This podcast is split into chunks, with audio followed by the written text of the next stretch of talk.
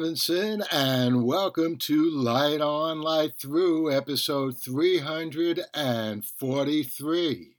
My review of the Peripheral, episodes 1.3 through 1.5.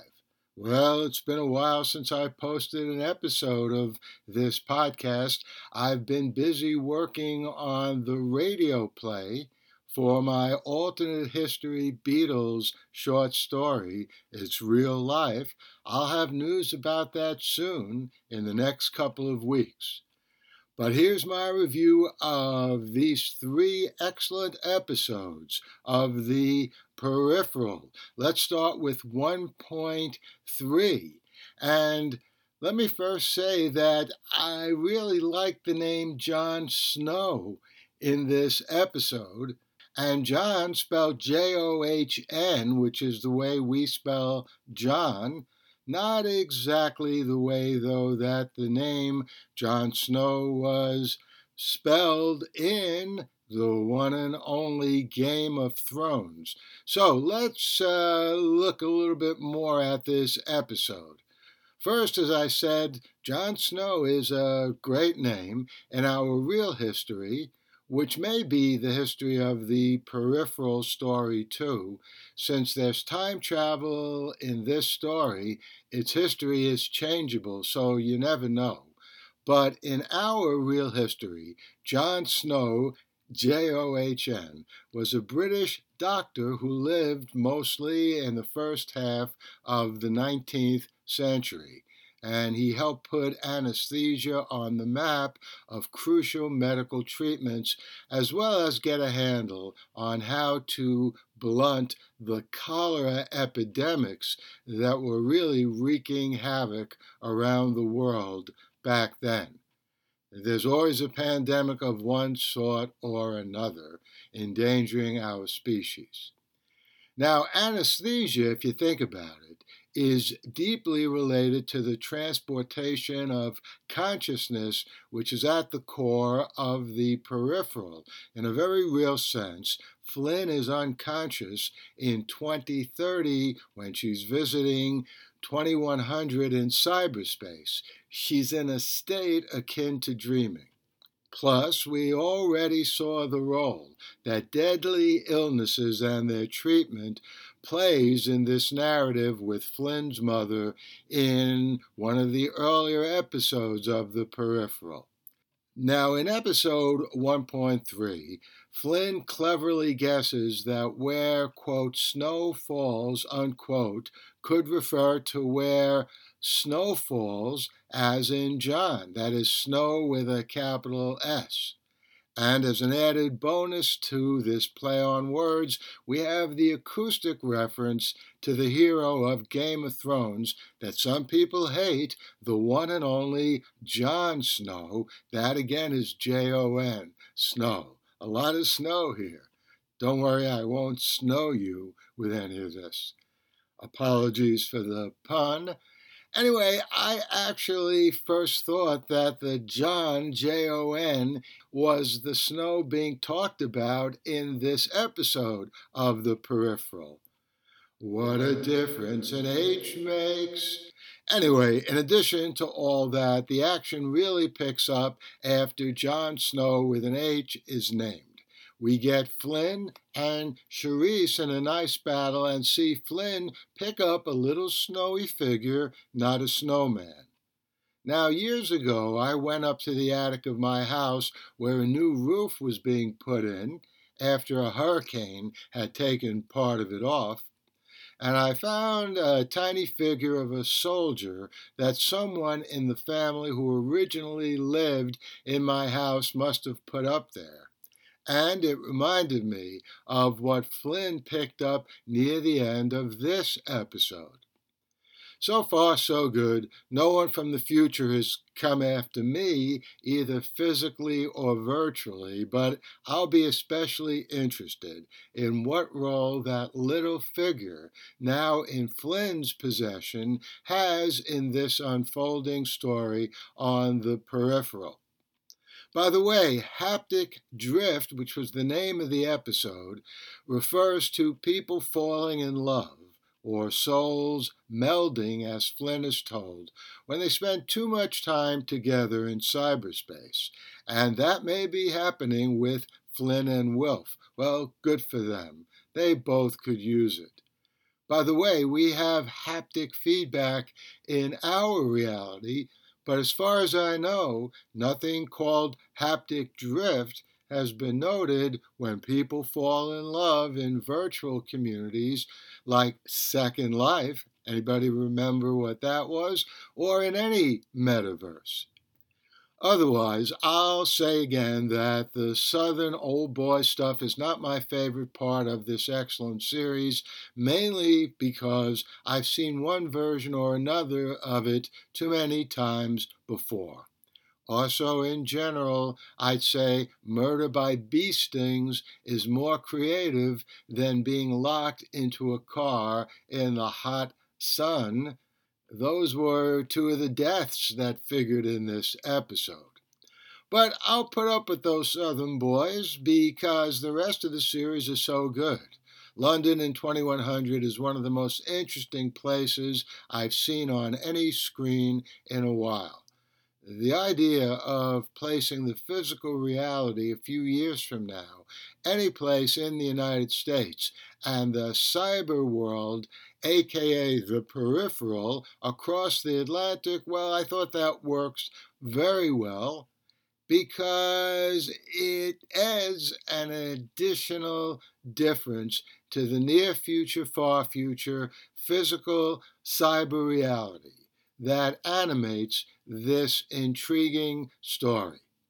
Let's get on to episode 1.4 in which Lev's tea, that's right, plays a role. Who took Lev's tea? It wasn't my tea. It was the tea of a character in this episode of The Peripheral on Amazon Prime Video, and it was another signalic moment, just like the coffee container materializing in thin air in what now seems like a much earlier episode. The tea gone, and the coffee appearing just like that symbolize the immense forces at play in this so far powerfully rendered series, which, as far as I can tell so far, hasn't missed a step. And remember, I haven't read the book. Everyone, certainly in the near future, is struggling to understand just what's going on. It's not time travel, it's data transfer, Flynn says, after Burton tells her traveling to the future caused her seizure. But Burton is more right than his sister here, since the transfer of data from the future to the present, or the past, depending on how you look at it, is indeed a kind of time travel. Check out Gregory Benford's 1980 Timescape if you don't believe it, by the way, that's a book that I did read.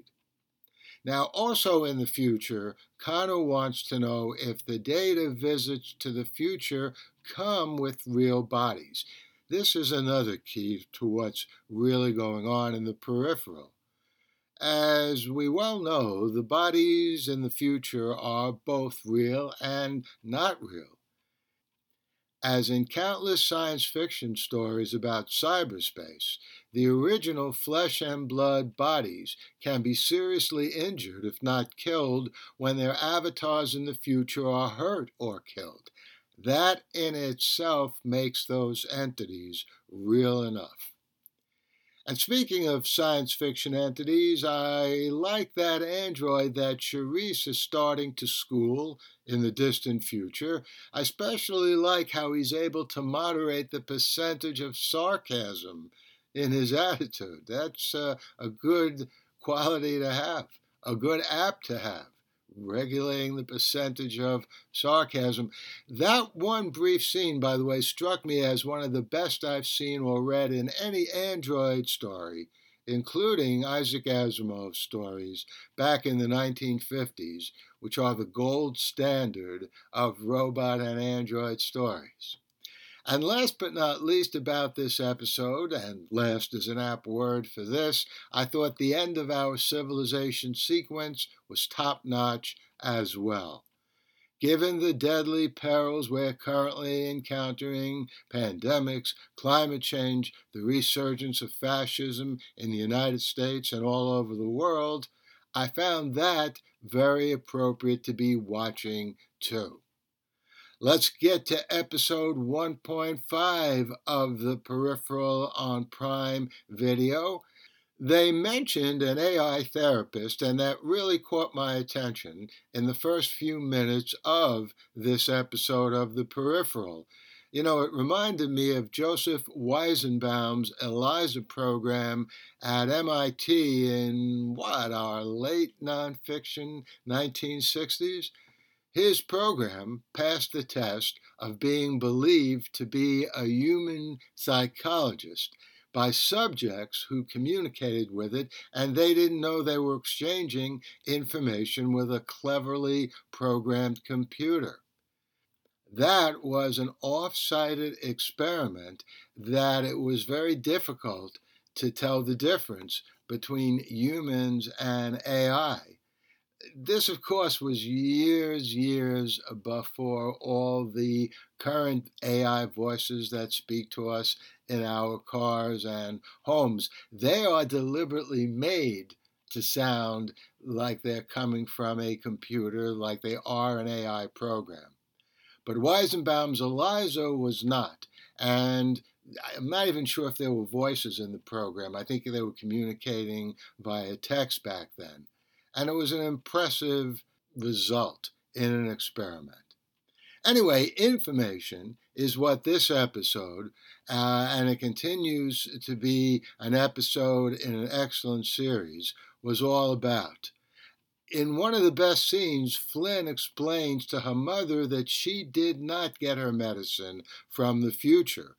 Rather, Flynn got information in the future about how to make this great medicine, which in a nice touch was, quote, printed, unquote, that's Flynn's word, on a 3D printer. Flynn goes on to travel to the future, informationally, of course, to ask Wilf if he was trying to seduce her via the haptic union they had and I mentioned earlier in this review, and he either plays dumb or honestly tells her he has no idea what she's talking about. Meanwhile, it becomes palpably clear once again that not just information can travel from the future to the past when a car materializes and crashes into the police car carrying that Irish assassin with an okay American accent. But did the car that hit the police car really come from the future, just like that coffee container a few episodes back? Or was the car printed in the past, which is more or less the present in the story, and somehow teleported to collide with the police car? And come to think of it, could the coffee have come from a current printer too?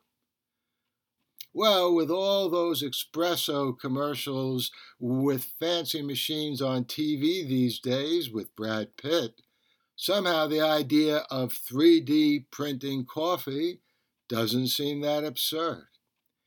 You know, it's almost enough to get you to a therapist, though an AI therapist, in this case, likely wouldn't be the best. And speaking of which, the episode ends Apologies, I forgot to advise you about spoilers. I'll advise you now. There's one coming up. But the episode ends with Flynn's avatar in the future rendering the powerful Cherise into unconsciousness in another fight that they have. So, how did Flynn become such a proficient fighter? Maybe she picked up some useful martial information from the future. And I hope you enjoyed my review of episodes 1.3, 1.4, and 1.5 of The Peripheral. I'll try to be back soon with my review of the next episode of The Peripheral. That would be 1.6, though maybe I'll wait and do a collection of episodes as in this one.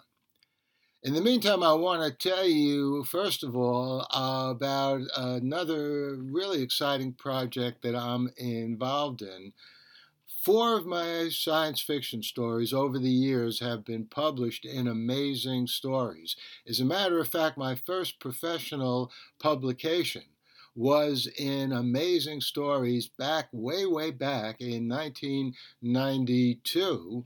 It was called Albert's Cradle. And then in the past few years, let's see, I've had three stories published in Amazing Stories Slipping Time, a little time travel story, The P and A, uh, an alternate reality story, and the Weather app, neither alternate reality nor time travel, but uh, I had a lot of fun writing that. Well, I've been invited to write another story for a special new issue of Amazing Stories that will be coming out next year, I think around April, this special issue is going to be devoted to science fiction in our solar system. And the working title for this new issue of Amazing Stories is Sol System.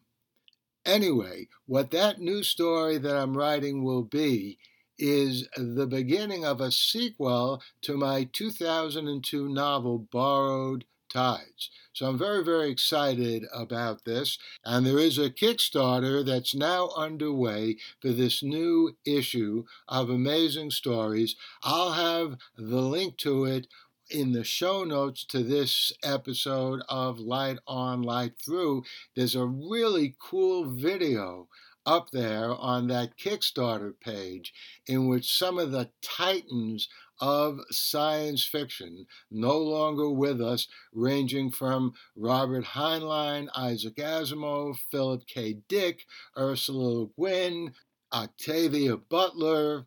I think I saw Mary Shelley there they are sitting around talking in some, I guess, cyberspace virtual afterlife world apropos of the peripheral, they're sitting around talking about this new issue and how exciting that issue is. So if you'd like to see that, just click on the link in the show notes to this episode and it'll bring you right there. So, I also want to once again remind you to please help those brave people of Ukraine fight off the Russian invaders. They recently, the Ukrainians took back Kherson, an area of their country that had been under the control of the Russian invaders since February, and they still have a lot of life and death work to do to get the Russians completely out of their country. The Light on Light Through podcast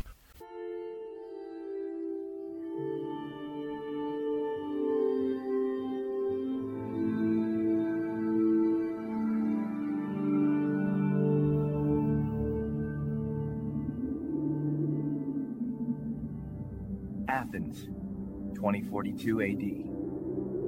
She ripped the paper in half, then ripped the halves, then ripped what was left again into bits and pieces of history that could have been.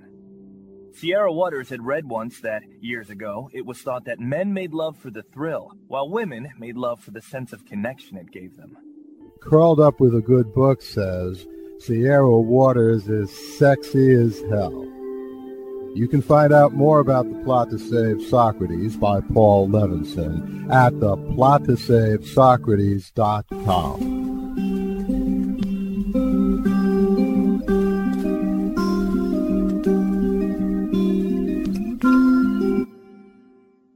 Paul Levinson still Code about an ancient biotech war raging on in secret for centuries.